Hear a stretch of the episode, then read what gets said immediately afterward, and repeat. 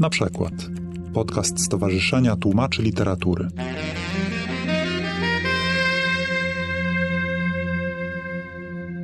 Witam Państwa bardzo serdecznie na Buktargu. Ja nazywam się Agnieszka Włoka i dzisiaj będę rozmawiać z Pauliną Breiter, z Anną Studniatek, z Agnieszką Hałas, z Jakubem Radzimińskim, a łączy moich fantastycznych gości to, że są fantastycznymi tłumaczami i tłumaczą fantastykę. Dzień dobry wszystkim. Dzień dobry. Dobrze, moi drodzy, to powiedzcie mi proszę, czy mieliście kiedyś taką pokusę, żeby coś w tłumaczonym tekście pozmieniać? Może się tutaj odniosę do sytuacji, jaka miała miejsce na Islandii, gdzie książka Potęga Mroku została przez tłumacza tak zmieniona, a jej oryginałem była Dracula, że w ogóle zmieniło się zakończenie i cały ogrom wątków. Jak to u Was wygląda? Kusi czasami? Kusić czasem kusi, bo wiadomo, że czasami autorzy też potrafią coś strasznie namieszać. Na szczęście teraz można się skonsultować z autorem i ewentualnie te takie potworne namieszania naprawić. Ale no jednak to jest taki zawód, nie powinniśmy sobie na to pozwalać. Teoretycznie mamy takie prawo. Ja kiedyś się zdziwiłam bardzo, że się okazało, że według jakichś tam przepisów prawa autorskiego można usunąć znaczną część książki w ogóle, po prostu jakby nie było, na przykład wyrzucić parę rozdziałów czy jakieś sceny, już w ogóle bezproblemowo. Ja miałam duże wyrzuty sumienia, jak wyrzucałam jeden akapit w książce, który się po prostu odnosił tak totalnie do gramatyki języka angielskiego, że nie dało się, a był to poradnik do pisania, więc absolutnie to nie miało żadnego przełożenia i tutaj się bardzo gryzłam redaktorem, powiedział, że spokojnie, że to jest właśnie jak najbardziej zgodnie z prawem, jak najbardziej mhm. się nadaje do książki, ale generalnie nie, no to już nie są te czasy, myślę, mam nadzieję.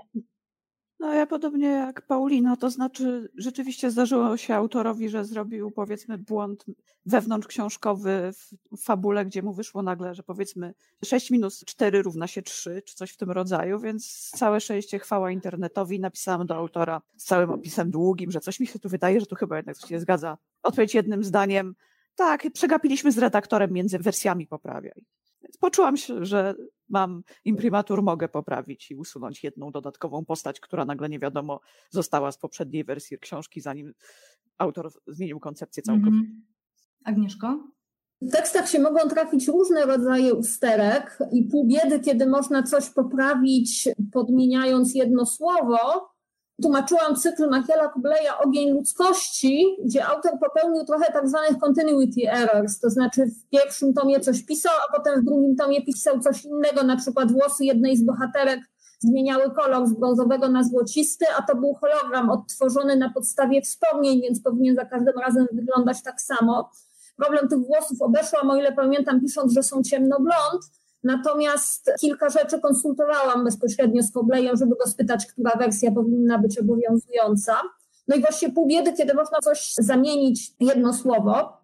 Natomiast niestety zdarza się też tak, że autor bez pomyślunku wali jakieś bzdury na poziomie realiów, logiki, opisuje scenę w sposób, który jest logicznie i choreograficznie bez sensu. No i wtedy mnie strasznie mózg i dusza boli, ale niestety to trzeba przekładać tak, jak jest. Tutaj powiem tak, tłumaczyłam kilka tomów z bestsellerowego cyklu Jamesa Dashnera Więzień Labiryntu, dokładnie tłumaczyłam wszystkie poza pierwszym, no i tam się działy różne straszne naprawdę cuda. W jednym z tomów na przykład bohater parę godzin przed procedurą medyczną w znieczuleniu dostaje obfite śniadanie, jeszcze mu mówią, żeby zjadł koniecznie wszystko, bo przed południem czeka go operacja. W innym tomie delikwent, słuchajcie, zostaje trafiony piorunem na pustyni, zajmuje się na nim ogniem ubranie, według opisu płonie jak pochodnia, koledzy go gaszą piaskiem. Następnie w tym samym spalonym ubraniu, bez żadnej pomocy medycznej, bez mycia, bez opatrzenia ran, zasuwa jeszcze po tej pustyni przez kilkanaście dni, biega, walczy, wszystko się na nim goi jak na psie. A to nie było no umotywowane w żaden sposób, tak? No nie, no normalny człowiek, nie jakiś android. I jak muszę tłumaczyć takie rzeczy, to mi się coś w środku troszkę robi, no ale nie ma wyboru. Teraz dla odreagowania robię tej serii więzień labiryntu czarny PR. Jakubie? Jak to u ciebie? Kusi czasami? U mnie jest, też takich rzeczy nie było, ale zasadniczo wprowadzam w porozumieniu z redakcją takie zmiany, które naszym zdaniem powinny były zostać wyłapane przez redakcję angielską, mhm. która czasem jest może robiona szybko, też człowiek nie maszyna, czasem coś przepuści, więc takie na przykład, że bohaterka biegła przez las, zahaczyła o jakiś krzak i płaszcz został jej na tym krzaku, trzy strony dalej siedziała na gałęzi, napinała łuk i odrzuciła połę płaszcza, żeby jej nie przeszkadzał. No to w przekładzie wyciąłem ten odrzucany płaszcz, bo przecież go zgubiła Mhm. chwilę wcześniej, a nigdzie nie było powiedziane, że miała dwa. Albo że pojechali w ogóle bez żadnych bagaży, wsiedli na konie i pojechali, a w następnym rozdziale rozbijają obóz, wyciągają kociołki, jedzenie. Ale to takie właśnie drobne rzeczy, które w zasadzie podpadają pod poprawki redakcyjne. Nie miałem niczego takiego grubego jak Agnieszka. I myślę, że to właśnie powinniśmy poprawiać, bo tak jak powiedziałem na samym początku, to są poprawki, które powinna wyłapać redakcja. Że ja myślę, że tu bardziej chodziło o takie rzeczy, bo to są takie zupełnie naturalne, chyba każdy z nas takie ma. Takie raczej, że na przykład bohater się zachowuje jak ostatni idiota. Nagle, nic tego nizowego. I tak naprawdę masz ochotę, no, no nie wchodź w tę ulicę. To jest zupełnie idiotyczne, bez sensu. Nie ma to żadnego znaczenia odbicia dalej. Może by to wyrzucić. Ja myślę, że to bardziej o takie poprawki chodzi. I owszem, czasem czułam pokusę, ale nie, no, no nie przypomniałem sobie-. Mhm. Było takie jedno miejsce, w którym nawet chciałem dodać przypis od tłumacza. Ja bym tego kota nie zabił, bo to nie ma sensu, ale ostatecznie się powstrzymałem. W jednej książce teraz sobie przypomniałem, że był taki akapit dziwny. Akcja się toczyła płynnie, normalnie. Nagle pojawiły się jakieś osoby, o których nikt wcześniej nie wspominał. Później te osoby nagle zniknęły i wszyscy się zachowywali, jakby tych osób nie było. Bo to też wycięliśmy z redakcją cały ten jeden akapit, a zresztą później okazało się, że to, a to było z jakiejś wersji książki, która była wcześniejsza, później autorka zmieniła zdanie, a to musiało się zapamiętać, musieliśmy nie usunąć tego jednego akapitu. To ja może jeszcze jedną rzecz dorzucę, to nie ukrywam, że raz miałam straszliwą pokusę, żeby coś zrobić, ale to już Mhm. na takim zupełnie poziomie o wiele wyższym, to znaczy była scena, w której nastoletnia bohaterka została pocałowana wbrew własnej woli. I moje pierwsze Mhm. skojarzenie, daj mu w zęby, daj mu w twarz, a przynajmniej wykopuj go za drzwi. A ona ma refleksję, no to teraz rzeczywiście, skoro mnie pocałował, to jutro muszę się z nim umówić na mieście. To wtedy rzeczywiście miałam taką głęboką pokusę, żeby naprawdę nie Tak. tłumaczyć tego tak, jak było. Ale rozumiem, że to było ważne dla fabuły. No niestety tak, to było bardzo ważne dla fabuły i musiało zostać wszystko jej głębokie rozważania, z którym mężczyzną swojego życia powinna się spotykać i tak dalej, i tak dalej, ale tak. Ta jedna scena naprawdę miałam ochotę tak. A powiedzcie mi proszę, czy mieliście kiedyś realny wpływ na zmianę, ale w tym tekście oryginalnym? Że coś zostało zgłoszone przez Was redaktorowi i faktycznie poszło to na przykład w którymś wydaniu książki tej oryginalnej już zmienione po Waszych uwagach. Ja tak, jak mi autor napisał, a jak robiłam opowiadania Majka Resnika, to tam w pewnym momencie pojawił się pasus, że bohater bierze książkę, zbiór poezji wiktoriańskich i czyta wiersz. I to był wiersz Johna Dona, który jakby przed czasami wiktoriańskimi nieco żył. Ja do niego napisałam, czy on jest absolutnie pewny, że to ma być wiktoriańskich, a nie elżbietańskich, a jeżeli tak, to czy mogę zmienić. A co on mi chce oczywiście zmienić i bardzo się cieszy, bo akurat szykują wznowienie, więc już od razu poprawił w tym oryginale. I zresztą to parę razy było, bo jednak te książki oni wznawiają i zwykle jak się taki absolutny babol, jak na przykład inny autor napisał, że od Bożego Narodzenia do Wielkiej Nocy mija sześć tygodni, no to też właśnie poprawił do następnych wydań. Tylko czasami nawet autorzy nam tego nie mówią. Po prostu zapamiętują, bo im też zależy, żeby błędy u nich w książkach nie No. szły. Jak już jest ten błąd i wiedzą, słyszą o nim od nas, no to myślę, że poprawiają w dalszych. Taką mam nadzieję. Znaczy nigdy nie słyszałam, żeby to się rzeczywiście zdarzyło, natomiast jednemu autorowi niefantastycznemu zupełnie poprawiłam polszczyznę. Ponieważ bohaterka jest emigrantką z Polski O. i ma przezwisko po polsku, tylko że ono zupełnie nie brzmi po polsku, bo najwyraźniej osoba, z którą autor się konsultował, bo się konsultował, też już zdążyła w tej Australii zapomnieć, jak się mówi po polsku. Więc tą jedną poprawkę naniosłam. Znaczy dostałam oczywiście zgodę, żeby wprowadzić to w polskim tłumaczeniu i Mhm. zakładam optymistycznie, że być może w jakiejś reedycji też to poprawią, bo to po polsku kompletnie nie brzmiało. Agnieszko, Jakubie, czy mieliście takie sytuacje? Ja krótka odpowiedź nie zdarzyło mi się niestety. Mhm.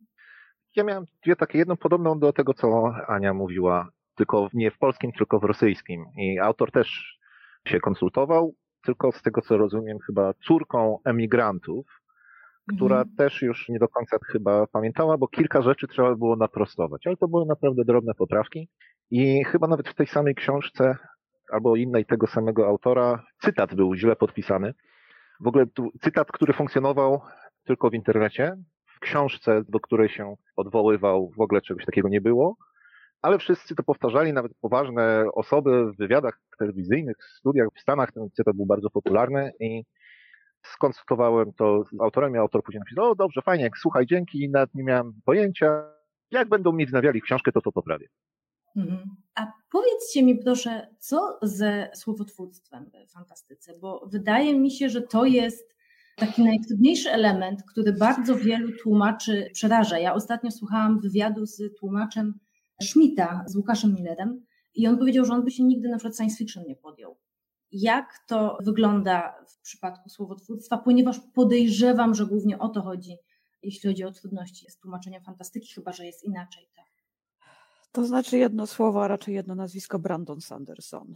Powstała już nawet, z tego co wiem, praca licencjacka na podstawie moich tłumaczeń nazw zakonów świetlistych rycerzy z Sandersona, o czym wiem, bo autor pracy do mnie napisał mhm. z pytaniami, co pani myślała, kiedy tworzyła pani takie tłumaczenie? Tak, w ogóle cała ta mechanika, którą on stworzył. Tak, także to jest i fakt, od czasu, jak udało mi się nawiązać kontakt z autorem, a raczej z jego redaktorem, który od mhm. kontaktu z tłumaczami jest mi o wiele prościej, bo jak mam wątpliwość z jakąś nazwą, którą nie wiem jak do końca zinterpretować, to piszę i mówię, że słuchaj, tutaj zastanawiam się, czy to kind to ma być, które to ma być znaczenie słowa kind właściwie, bo ja nie wiem. I dostaję odpowiedź, że okej, okay, to ma być to znaczenie, rodzaj i już wiem, jak mhm. robić. Więc tak, nie jest to łatwe. Czasem rzeczywiście się siedzi i się zastanawia i nic nie pasuje ja jeszcze też część nazw odziedziczyłam po pierwszej tłumaczce, która tłumaczyła dwie książki Sandersona, więc musiały mm -hmm. mi mhm. zostać już, nawet jakby mi się nie bardzo podobały, to niekoniecznie już zmieniałam. Ale tak, to jest duży wysiłek, to wymaga czasu zastanowienia, no czasem olśnienia. A czasem do męża też się odwraca i mówię, słuchaj, wiesz co, może ty masz jakiś pomysł. No i ta moja mała żółta kaczuszka mi wtedy podpowiada i to również działa. Ja to akurat lubię. Lubię fantastykę, więc specjalnie mi nie przeszkadza. Trzeba trochę pomyśleć zwykle, zastanowić się, jak takie słowo mogłoby wyglądać w polskim, gdyby naturalnie w polskim się pojawiło. Bo na przykład anglosasi uwielbiają takie zbitki z dwóch słów zrobić jedno, a po naszemu to tak nie funkcjonuje. Bardzo rzadko się u nas zdarzają takie słowa. Więc oczywiście prosty odruch, żeby coś zrobić czegoś właśnie taką podwójną, to od razu widać, że będzie to brzmiało jakby było z reklamy. W reklamach się najczęściej takie pokazują. To jest po prostu część pracy. Ja wiem, że to zawsze ludzie myślą, ach, fantastyka, to trzeba wymyślać słowa. Dla mnie zdecydowanie nie jest to najciekawszy ani najtrudniejszy aspekt mojej pracy jako tłumaczki fantastyki. To po prostu jest taka dodatkowa zabawa w tym.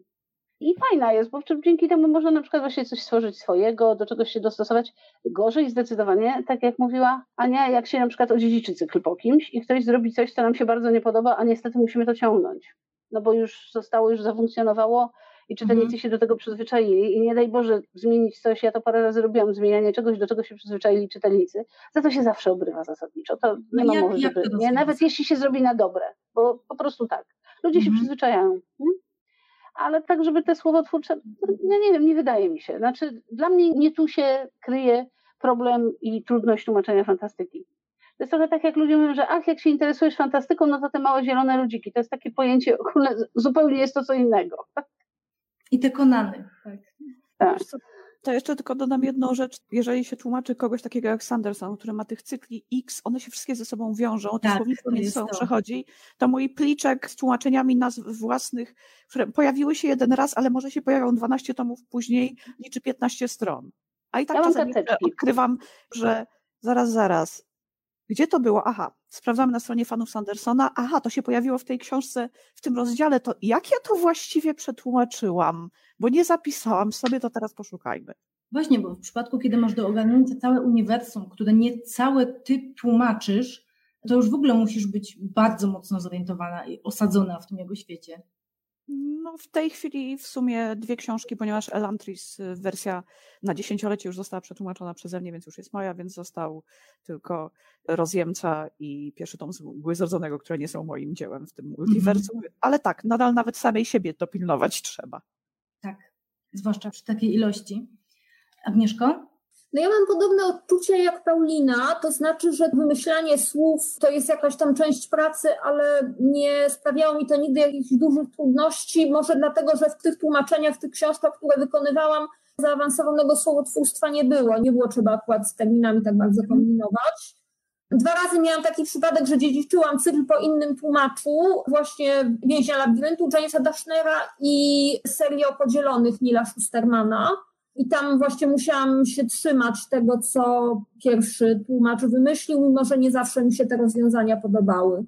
Jakub, jak u Ciebie w kwestii słowotwórstwa e, rzecz wygląda? Ja tak samo jak Paulina bardzo lubię tę zabawę i zazwyczaj chcę oddać to tak po polsku, jakby właśnie ten autor od razu po polsku to napisał, czy jakby odtworzyć ten cały proces myślowy, który autor przeprowadził, od czego wyszedł, zbudować etymologię jakiegoś terminu czy słowa i spróbować to odtworzyć po polsku. Od czego byśmy my w polszczyźnie wyszli, jakich słów, jakie zmiany by w tych słowach, w rdzeniach, w końcówkach zaszły i w ten sposób to oddać. Ja bardzo lubię tę zabawę. Tutaj jeszcze pytanie do Was od Jana który cytuje Paulinę, nie tutaj kryje się problem tłumaczenia fantastyki, a więc gdzie się kryje? No, przede wszystkim fantastyka jest specyficzna o tyle, że widać po tłumaczeniu, zresztą również po pisaniu, bo czasami ludzie po prostu piszą fantastykę dla pieniędzy, stwierdzają, że to jest taki gatunek, że widać, kto ją lubi. Ją trzeba lubić. Od tego trzeba zacząć. Trzeba ją lubić trzeba ją znać i rozumieć. To znaczy, ciężko jest podejść do tłumaczenia fantastyki, jak się w ogóle nie zna innych książek fantastycznych. Bo potem wychodzą takie kwiatki. Ja kiedyś tłumaczyłam Asimowa dawno temu i dostała go redaktorka, która w ogóle nigdy w życiu nie miała żadnego kontaktu z fantastyką. Zero. Mhm. I ona im podkreślała i pisała na przykład, co to jest blaster? Nie ma czegoś takiego w żadnym słowniku, musimy to zmienić. No dla niej rzeczywiście to był problem.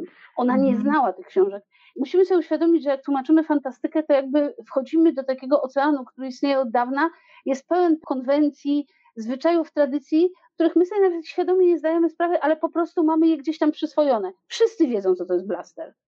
Nikt go nie musi opisywać. Każdy miłośnik fantastyki wyjaśni, jakby coś potrzeba. I jest mnóstwo takich rzeczy w fantastyce, takich, które są taką wiedzą zakładaną z góry. I ktoś, kto przychodzi kompletnie zielony, może mieć naprawdę problemy z tym aspektem. I myślę, że dla początkujących to może być problem, chyba że są to właśnie fani fantastyki, którzy akurat też to od dziecka chłonęli i oczywiście zdają sobie z tego sprawę, co się dzieje. Więc to jest po pierwsze. Po drugie, problemem fantastycznym w mniejszym stopniu są takie cykle też w sensacjach chyba. Jest właśnie strasznie dużo cykli, które są powiązane ze sobą albo są bardzo długie i po pierwsze trzeba pilnować tej continuity, ale po drugie autorzy potrafią wycinać niezłe numery nam na zasadzie coś, czego nie przewidzieliśmy że na przykład coś tam się pojawia, co się nazywa fountain i my to tłumaczymy jako fontanna, a potem w siódmym tomie okazuje się, że to jest źródło w lesie, co nigdy nie padło. Jakbyśmy byli telepatami i sięgnęli w mózg autora, no to jeszcze by się dało zgadnąć, ale tak to nie, bo oczywiście autor robi sobie po angielsku i potem może sobie robić na przykład gry słowne, wymyślać w czwartym tomie do czegoś, co było w pierwszym, mm. czego myśmy nie przewidzieli. Oczywiście jakbyśmy przetłumaczyli inaczej, to by się ta gra słowna znakomicie spięła, no ale niestety nie wiedzieliśmy. Znaczy, jeżeli ten cykl istnieje, no to okej, okay, bo jeszcze można go przeczytać, no ale jak powstaje na bieżąco, no to kanon. To po prostu. I dla mnie to jest problem. Ja w ogóle powiem szczerze, ja nie przepadam za cyklami, bo dlatego między innymi wybrałam ten zawód i dlatego w nim jestem cały czas. Ja lubię nowości, lubię się uczyć nowych rzeczy, lubię wymyślać nowych rzeczy. W cyklu już raz to sobie wymyśliłam, albo wymyślił ktoś inny. Oczywiście, jeżeli ten cykl jest fajny, to jeszcze mniejsza z tym, ale jak już nie dochodzi, no, ja tłumaczyłam kiedyś taki cykl młodzieżowy, który jak startował, miał mieć 7 tomów i mnie to już trochę przerażało, no ale powiedziałam, 7 tomów to jeszcze wytrzymam. Mhm. On chyba w sumie miał 13 czy 14 plus jakieś poboczne. Już pod koniec, mimo że to były fajne książki, mhm. miałam tak strasznie dosyć tego świata. że to jak siedzi i życzy, a może jednak by ten bohater zginął, bo już wtedy będzie spokój. No? I fantastyka niestety często ma się tendencję, żeby coś ciągnąć i ciągnąć i ciągnąć i rozbudowywać i jeszcze dopisać, a teraz napiszemy kolejny trzytomowy cykl o postaci, która się pokazała w siódmym tomie w jednym rozdziale, bo na pewno będzie fajnie i na pewno czytelnicy są niezwykle spragnieni tego, żeby się dowiedzieć wszystkiego o tej postaci. I to tak idzie i idzie i idzie, a ponieważ jest zwyczaj skądinąd bardzo dobry, że jedna osoba tłumaczy jeden cykl, no to mhm. tłumaczysz pod koniec takie o Jezu, i jeszcze jeden, i jeszcze, aha, Także tu są dla mnie problemy związane z fantastyką. To co ten biedny autor musi czuć, jak pisze ten 15 tom? Miły szelest czeków, miły szelest czeków mu to wynagradza. Tak. Oby tak było. A czy wam się zdarzyło kiedyś popełnić jakiś błąd, który poszedł do druku? Pytanie od, od widzów. To ja mogę od razu powiedzieć, ponieważ już na Facebooku wydawnictwa zwrócili na to uwagę, że w tłumaczeniu pierwszej części ostatniego tomu Sandersona raz pomyliłam świetlisty i odpryskowy. I fani się przyczepili, że to jest taki straszliwy błąd, że się tłumaczka pomyliła, bo zamiast napisać odpryskowy, napisała świetlisty. Albo odwrotnie, już nawet nie pamiętam, co pomyliłam z czym, ale fani byli bardzo oburzeni, że jak tak można. A reszta z Was mieliście taką sytuację, że coś gdzieś właśnie, albo na przykład nie mieliście tej wiedzy, że na przykład w trzecim tomie coś się wydarzy, bądź coś będzie i na przykład przetłumaczycie tą fontannę, a nie jako źródło. Nie ma ludzi, którzy nie popełniają błędów. Każdemu z nas się coś przemknie, każdy z nas ma jakąś lukę wiedzy i na przykład tutaj to zahaczy, a czasami się robią takie błędy zupełnie głupie. Ja mówię, to jest mój ulubiony przykład, jak tłumaczyłam drugą swoją książkę. Ona siedziała w Hollywood, w czasach szczytowego Hollywood odwołania tam były i opisywali kreacje. I były różne kreacje i między innymi było obuwie. A ponieważ to były kreacje gwiazd filmowych, to się do, do wszystkich bo była suknia Marilyn Monroe, jakaś taka ten. No i było coś, co ja zupełnie odruchowo przetłumaczyłam, rubinowe klapki Judy Garland, gdyż no, rubinowe klapki świetnie do Hollywood pasują i tak dalej. I jakoś nie zadźwięczał mi ten dzwonek przy sformułowaniu Ruby Slippers. A to niestety są te buciki takie, które Dorota zakłada w os i to był element kostiumu i one się niestety po polsku tłumaczyły trzewiczki. No i te rubinowe klapki tam w tej książce są oczywiście. Znaczy nie wiem, czy chyba w drugim wydaniu poprawiłam, ale no, mhm. no niestety. Nie zawsze wszystkiego możemy dopilnować. Mój przyjaciel na przykład kiedyś tłumacząc książkę, której akcja się działa w Rumunii, rzeka płynęła. On akurat nie zwracał uwagi, no i napisał, że tam płyna rzeka Danuba. Taka. No miał wizję, taka mała rzeka w Rumunii sobie płynie i coś tam robią. To niestety jest Dunaj po polsku. A najidiotyczniejszy błąd, jaki miałam, i to w zasadzie zupełnie nie wiem skąd się wziął, to znaczy musiało jakieś zwarcie w mózgu nastąpić. Znaczy był szwagier, bohater. Ja przetłumaczyłam, że szwagier to jest brat siostry.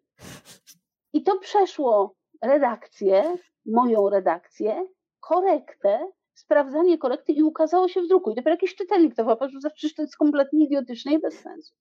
Ale nikt tego nie zauważył, bo to wszyscy wiemy, co to jest szwagier. W związku z tym mhm. mózg się wyłącza, no brat, no wiadomo, wszyscy wiemy, co tu będzie dalej, prawda? I, no i poszło. No mnie się raz zdarzyło, ale to wyłapałam przy sczytywaniu, że napisałam zdanie, że ponieważ panowała susza, nie mieli problemów ze znalezieniem suchych racji. Dopiero po chwili się zorientowałam, że to nie było, dry, że to nie było dry food, to było dry wood. To chrustu suchego drewna na ognisko nie brakowało, ale to wyłapałam całe szczęście, mhm. zanim poszło do druku. No, u mnie niestety to tak ze wstydem się przyznam, bo to taka gruba wpadka. W cyklu Patryka Nessa Nieruchomy Chaos w pierwszym tomie, w pierwszym jego wydaniu, które się ukazało nakładem papierowego księżyca, w pierwszej wersji tłumaczenia, nie tyle błąd, co zła decyzja przekładowa, ale bardzo zła. Tam jest mhm. taka społeczność na planecie, koloniści na planecie, którzy mają niski raczej poziom rozwoju technologicznego, z własnej woli odrzucili zaawansowaną technikę i tam się gospodaruje armia uzbrojona w rifles. I ja z tych rifles zamiast karabinów zrobiłam strzelby. I potem niestety mi tego redaktor nie wyłapał, poszło w pierwszym wydaniu i zostało poprawione we wznowieniu, które się ukazało nakładem zysku. Skądinąd bardzo polecam ten cykl, bo jest świetny. Jakub? Na szczęście miałem dobrych redaktorów, którzy uchronili mnie przed takimi historiami.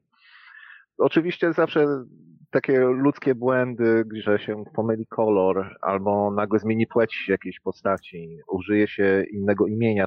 Jak najbardziej mi się takie przypadki zdarzały i mhm. nie będę udawał, że nie. Ale na szczęście redakcja zawsze wychwyciła. Tutaj podziękowania od razu dla wszystkich moich redaktorów, dzięki którym nie muszę świecić oczami przed czytelnikiem, albo czytelnicy do tej pory któryś z książek jeszcze czegoś takiego nie znaleźli, tudzież jeszcze, jeszcze o tym nie wiem.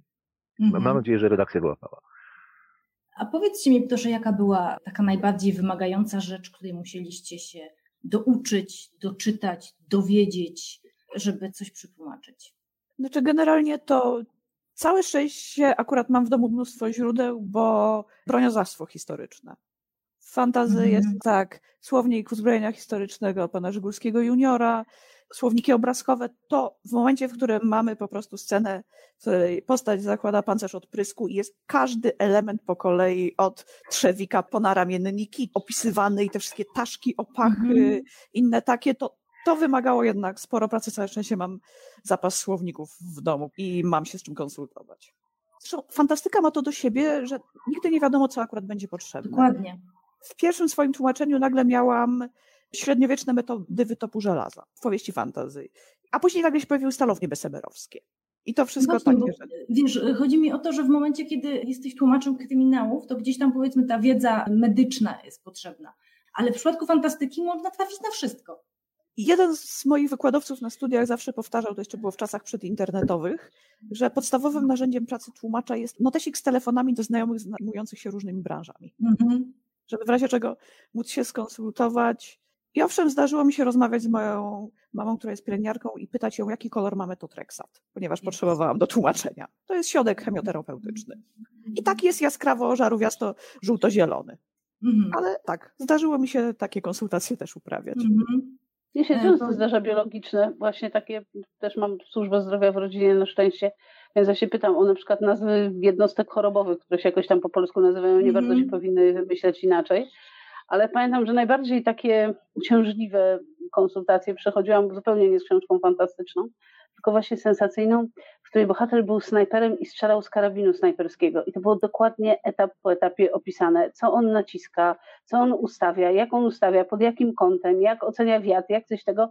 Można było szału dostać. Na szczęście ja mam takich dość, no delikatnie mówiąc, odjechanych na tym się znajomych, w związku z tym, żeśmy to wszystko posprawdzali, no i potem nawet jakiś tam fachowiec chwalił, że tak jest super, dokładnie, świetnie opisana ta scena fachową. Dziękuję bardzo. Ja trochę przy niej zgrzytam zębami, szczerze mówiąc. Czasami w fantastyce w SF się pojawiają rzeczy takie łapki, że nie wydaje nam się, że powinniśmy to sprawdzić, a powinniśmy na przykład pojęcia z fizyki które są no wplecione i one są podejrzanie potoczne, bo niestety anglosaci tak mają, że oni czasem wymyślą takie fajne określenie i ono sobie funkcjonuje. Niestety po polsku potem się okazuje, że ono zupełnie potoczne nie jest. I to, co nam się wydaje, żeśmy tam przetłumaczyli, bo tak było w tekście, to nagle się okazuje, że to jest pojęcie ściśle funkcjonujące i zupełnie inaczej się nazywa u nas. Na to trzeba bardzo uważać. I tu rzeczywiście fizyka zupełnie nie jest moją mocną stroną, więc jestem na to bardzo, bardzo uczulona. Agnieszko, czego ty się najciekawszego dowiedziałaś i musiałaś doczytać podczas tłumaczenia? No to jest święta prawda, że tłumacząc fantastykę można natrafić na wszystko i właściwie przy każdym tłumaczeniu trzeba sprawdzać różne rzeczy i ja korzystam zazwyczaj, muszę powiedzieć, w pierwszej kolejności ze źródeł internetowych, ale też właśnie lubię konsultować się z ludźmi, którzy się mhm. znają na danej dziedzinie przykład z wojskowym znajomym konsultowałam brzmienie rozkazów w wojsku, albo w cyklu Ogień Ludzkości były fragmenty dotyczące operacji informatycznych. Tutaj poprosiłam znajomego programistę, żeby mi wyjaśnił, o co tam konkretnie chodzi. On stwierdził, że, cytuję, sensu to za bardzo nie ma. Autor wygenerował z profesjonalnie brzmiących słów i poradził mi, żebym zrobiła to samo.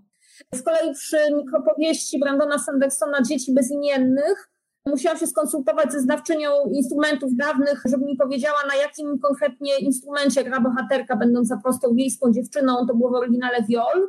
I zdaniem fachowczyni opis instrumentu oraz techniki gry i klasa społeczna bohaterki wskazywały na to, że to są gęśle i w przykładzie są gęśle. Natomiast jeśli chodzi o to, jakich najciekawszych rzeczy się mogłam dowiedzieć, bo rzeczywiście tłumacząc można się dowiedzieć o istnieniu różnych rzeczy i zjawisk, o których się nie wiedziało i to jest fajne, no to na przykład dowiedziałam się o istnieniu takiego stworzenia jak myszak kalifornijski. To jest taki mały, słodko wyglądający gryzeń, jak z kreskówki. I dowiedziałam się też, że Calabria ma swoją własną mafię o nazwie Drangheta, nie mylić z mafią sycylijską.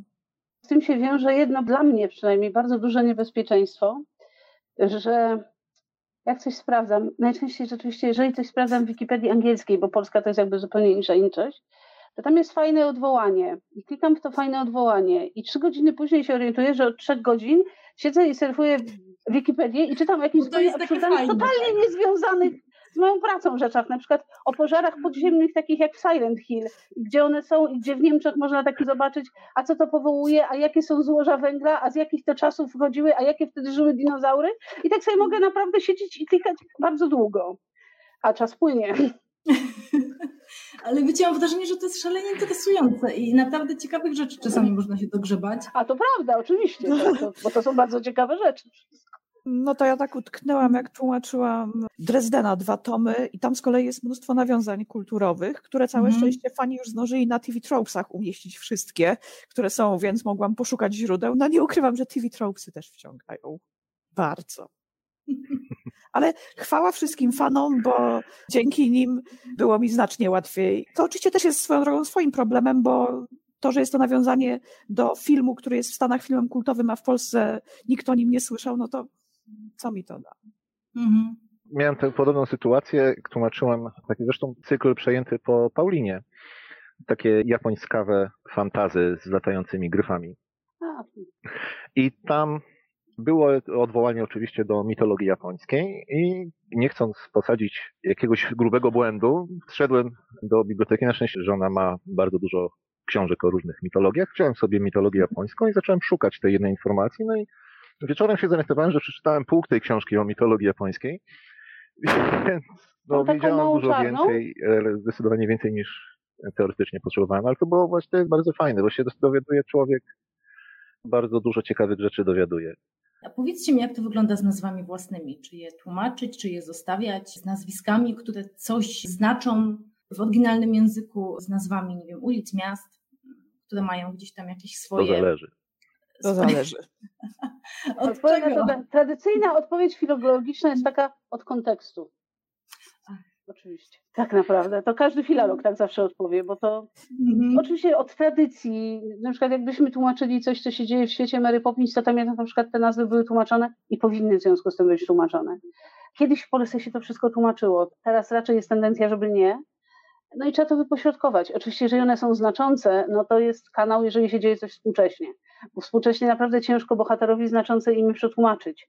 Pozostaje mhm. albo coś, czego ja bardzo nie lubię robić, czyli przypis, ja nie lubię robić przepisów, bo to zawsze wybija z lektury. Trzeba przerwać zdanie, zajrzeć do tego przepisu, przeczytać, wrócić. Albo gdzieś wcisnąć na zasadzie, o, nazywasz się Bunny jak króliczek i tu już leci, bo już w tym momencie mhm. mniej więcej wiadomo, prawda? Ale tak, to jest zawsze problem znaczy z wyborem, chyba że w światach fantasy, bo w światach fantasy po prostu tłumaczymy, bo to nie problem jest.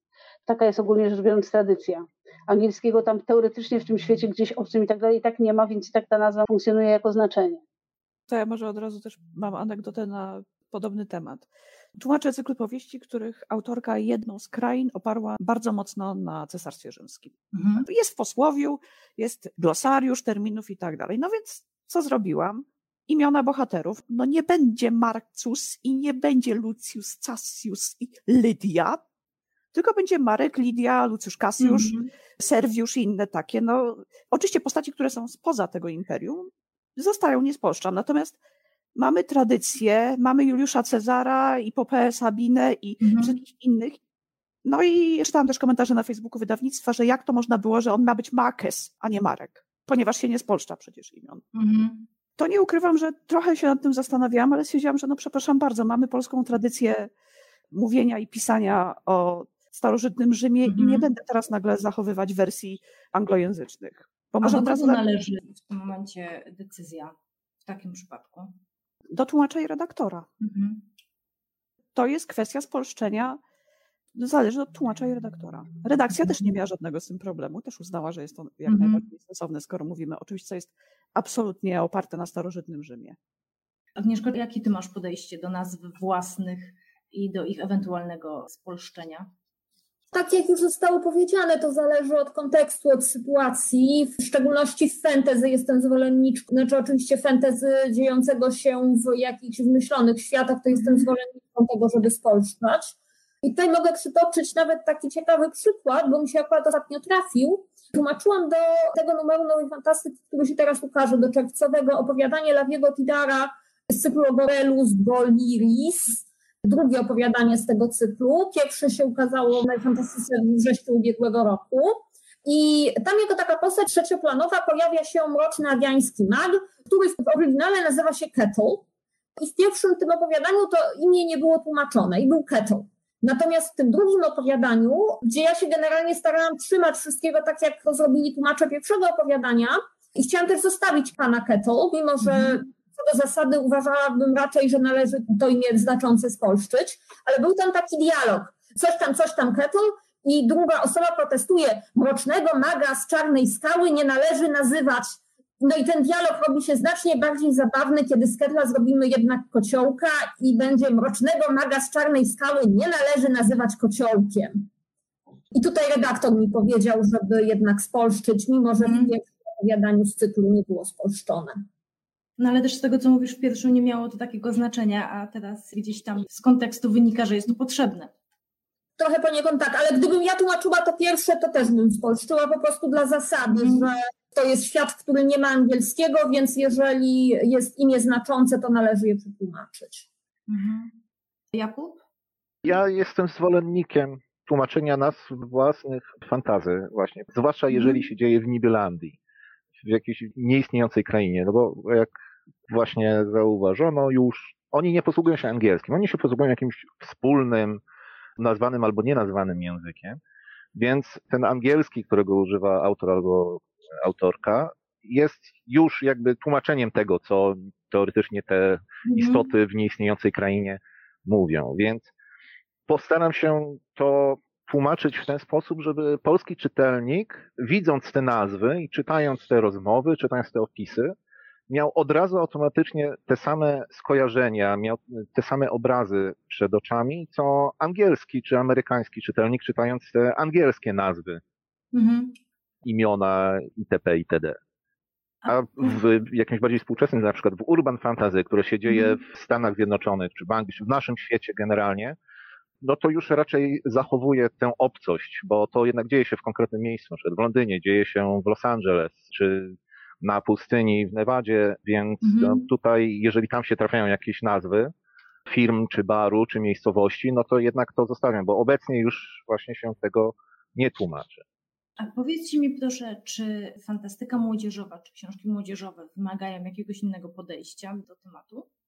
No ja na przykład, wracając do tego poprzedniego, w młodzieżowych parę razy tłumaczyłam. Na przykład u Gaimana jednak jest Coralina, nie Coraline. Mhm. Bo uznałam, że dla dzieci to będzie jakby bardziej przyswajalne. Trzeba czasami brać poprawkę na to, że to jest troszkę inna widownia, inaczej dobierać słownictwo. Ja też mam taką czasem tendencję, żeby wciskać, żeby się dzieci uczyły, rzucać jakieś takie czasami słowa, które są staroświeckie, bo jedno tak, mocna stylizacja dziecko odrzuci, a jedno to może być zaciekawione, albo przejdzie pod tym, to będzie oczywiste, mm-hmm. a jeżeli będzie zaciekawiony, to sprawdzi i punkt dla mnie, bo może się czegoś nauczy nowego, to fajne jest też. Natomiast generalnie, no jak ktoś to powiedział, że dla dzieci trzeba pisać tak jak dla dorosłych, tylko lepiej i to poniekąd też jest w tłumaczeniach, że dorośli czasami więcej wybaczą, bo na przykład są zainteresowani nad reakcją, że a, machnął tutaj ręką, a w książkach mm-hmm. dla dzieci, zwłaszcza dla dzieci, bo dla młodzieży mniej, musimy brać poprawkę na to, że one najprawdopodobniej na jakimś etapie będą czytane na głos. I trzeba sprawdzić, żeby one się dobrze czytały na głos, żeby się nie mhm. zacinać, więc to trzeba zawsze w tym momencie uważać jednak przy nazwach własnych wymyślanych, żeby jednak to się dało łatwo przeczytać, żeby dało się zapamiętać, żeby to jakoś brzmiało, żeby miało melodię, żeby miało ten flow. I tutaj właśnie, ja co prawda przy dorosłych też na to uważam, ale przy młodzieżowych bardziej zdecydowanie i dziecięcych. Teraz w czasach audiobooków oczywiście to jest bez sensu, bo wszystkie są czytane na głos tak naprawdę, ale jakoś jeszcze mi został od dawnych czasów. Mhm. W przypadku młodzieży jakieś zwroty młodzieżowe jest, musicie nie wiem, być z tym na bieżąco, czy nie specjalnie macie? E, to jest bolesny temat, jak ktoś ma powyżej pięćdziesiątki, to... Młodzieżowe słowo roku na przykład, czy jesteście na bieżąco? To ja powiem tylko jedną rzecz, bo z kolei a propos absolutnie w drugą stronę. To znaczy tłumaczyłam już jakiś czas temu książkę dziejącą się w latach dwudziestych w Nowym Jorku. I mhm. postawiłam sobie tam za punkt honoru nie użyć ani razu słowa super. Więc nasze bohaterki mówią klawo na przykład. No tak. Ale za to, jaką miałam frajdę, jak bohaterka opisuje kilkunastoma określeniami, że się upiła. I słownik Gwary Warszawskiej bardzo mi się wtedy przydał. Ale to tak moja własna prywatna mm. ambicja. Stwierdziłam, że skoro lata dwudzieste, to może jednak. Natomiast to, co Paulina wspominała o tych trudniejszych słowach, to ja zawsze mam wojnę z redakcją o takie trudniejsze słowa i potem redakcja twierdzi, że antyszambr to jest niezrozumiałe zupełnie. Słowniki są od tego. Zawsze tak odpowiadam na to. Ja z kolei miałam książkę dokładnie odwrotnie, jak Ania mówi, to znaczy miałam książkę, która siedziała mniej więcej w połowie na Twitterze. Wymiany tweetów, różne takie rozmowy prywatne, wiadomości i tak dalej. Mhm. Po pierwsze sobie próbowałam tego Twittera w związku z tym zainstalować, żeby zobaczyć, jak się chociaż te wszystkie opcje po polsku nazywają. No i okazało się, że mój komputer odmówił współpracy z nim, bo tak. I zaczęłam szukać poznajomych, kto tego używa. Niestety wszyscy, mm. którzy używali, jakoś dziwnym trafem używali po angielsku tych wszystkich opcji. Jedna koleżanka w końcu mówi, dobrze, słuchaj, to ja przestawię u siebie na polski i ci powiem. I tak zrobiła. No bo same tweety to mogę sobie poczytać bez żadnych rejestracji po prostu w sieci, ale no, mhm. mimo że próbowałam wykonać ten research, to tutaj mi się nie udało. Agnieszko, czy ty musiałaś jakieś aplikacje ściągać do tłumaczenia? Nie, nie było takiej konieczności. W ogóle z tymi książkami młodzieżowymi, które tłumaczyłam, nie miałam jakichś specjalnych problemów. Jedyne to, jeżeli chodzi o cykl Jamesa Duffnera, zostałam ostrzeżona, żeby tam nie używać wulgaryzmów, bo mimo, że to są książki dla starszej młodzieży, no to nadal są dla młodzieży. I tutaj mam zabawną anegdotę. Gdzieś tam mi się w dialogu prześliznęło śmierdzisz jak worek główna. I tutaj to są książki, gdzie się dzieją strasznie brutalne rzeczy. Tam ta młodzież jest torturowana, jakieś w dramatycznych sytuacjach stawiana, oni giną jak muchy, są paleni żywcem, w ogóle straszne rzeczy się im dzieją. Ale ten worek główna redakcja mi ocenzurowała i zrobiła śmierdzisz jak worek Jakub, bo ty też dużo, dużo książek młodzieżowych tłumaczyłeś. Czy miałeś jakiś specjalny research, czy specjalne wyzwania? Może nie tyle wyzwania, bo hasło literatura młodzieżowa jest dość obszerne, bo tutaj mm. też bardzo często no, zazwyczaj są zaliczane książki young adult, które mm. raczej właśnie już są dla tych młodych dorosłych, już nawet dwadzieścia parę lat czytelnik i to tam wiadomo, że na więcej można sobie pozwolić. Bo taką dla stricte młodzieży książkę, czyli dla grupy 10-13 w zasadzie, tłumaczyłem mm. jedną i do tej pory jedną z moich ulubionych. I dla tej grupy wiekowej trzeba się bardziej hamować, może czasami w języku pisać bardziej okrągłe zdania, mhm. ale przy takich young adult, zwłaszcza kiedy już autor czy autorka sama stawiają takie odważniejsze sceny, które są, jakby nie patrzeć, 18+, plus, to w zasadzie tłumaczę to tak samo jak książki dla teoretycznie bardziej dorosłych, bo to mhm. też już są dorośli ludzie i oni raczej nie chcą, żeby ich traktować jak nastolatków, jak dzieci. Bardziej tutaj widzę tylko inne rozłożenie może akcentów w fabule. Jest nacisk położony na co innego przez autorów. Mhm. Ale to nie wpływa w zasadzie na tłumaczenie, bo i tak musimy oddać to, co autor napisał, tylko po polsku. A proszę tutaj głównie do Agnieszki pytanie, jak perspektywa twórcy ma wpływ na tłumaczenie? Czy w ogóle ma, czy nie ma? Mam wrażenie, że perspektywa osoby, która oprócz tłumaczenia również pisze fantastykę, chyba mi nie wpływa jakoś specjalnie na pracę. Na pewno jej nie ułatwia. Może uprzyjemnia się o tyle, że mam plastyczną wyobraźnię i tłumaczenie to jest dla mnie okazją do bardzo głębokiej imersji w tekst. W efekcie zauważyłam, że wszystkie tłumaczone książki podobają mi się znacznie bardziej niż gdybym z nimi obcowała tylko jako czytelniczka. Jako tłumaczka mam znacznie dłużej do czynienia z bohaterami, ze światem, właśnie mam tą taką głęboką imersję i to zmienia moją percepcję na plus. Druga sprawa to, że pracując z cudzymi tekstami jako tłumaczka, podłapuję sobie pewne rozwiązania, zarówno jeżeli chodzi o prowadzenie narracji, jak i jeżeli chodzi o rozwiązania mm. fabularne, zapamiętuję sobie pewne triki i potem to mi procentuje przy pisaniu. Czyli nie tyle pisanie wpływa na tłumaczenie, co doświadczenia z tłumaczenia potem przenoszę na swoją pracę jako autor. Tutaj jeszcze pani Agata Kuprowska do Pauliny. Pani Paulino cudownie przetłumaczyła pani Koralinę, moje córki uwielbiają. Także takie, takie, miłe, takie miłe komentarze też tutaj mamy. Mamy też takie pytanie od pani Agnieszki Czoska. Jak widzicie swoją relację z czytelnikiem? Tłumacza widać dopiero, jeżeli są błędy. Czy powoli się to zmienia i ludzie po prostu chcą z wami rozmawiać, słuchać, uznają za znawców danego autora czy serii? Jak to wygląda? Bo ja mam osobiście wrażenie, że tłumaczy zaczyna być nareszcie w końcu widać to, co ty masz, Aniu, na tak. szulce. Także tłumacz też autor. To jest bodajże ze stowarzyszenia. Tak, Stelowska oczywiście. Tak, tak, tak. Więc mam wrażenie, że powoli zaczyna być Was widać i czy Wy też macie takie odczucie jako osoby stojące na tym froncie? To znaczy, ja powiem tak, że jak przyjechał Brandon Sanderson do Polski i ja brałam udział w spotkaniach autorskich, to było dla mnie mhm. szokiem, że niektórzy z czytelników prosili nie tylko Brandona autograf, ale również mnie. I było to dla mnie wtedy ja.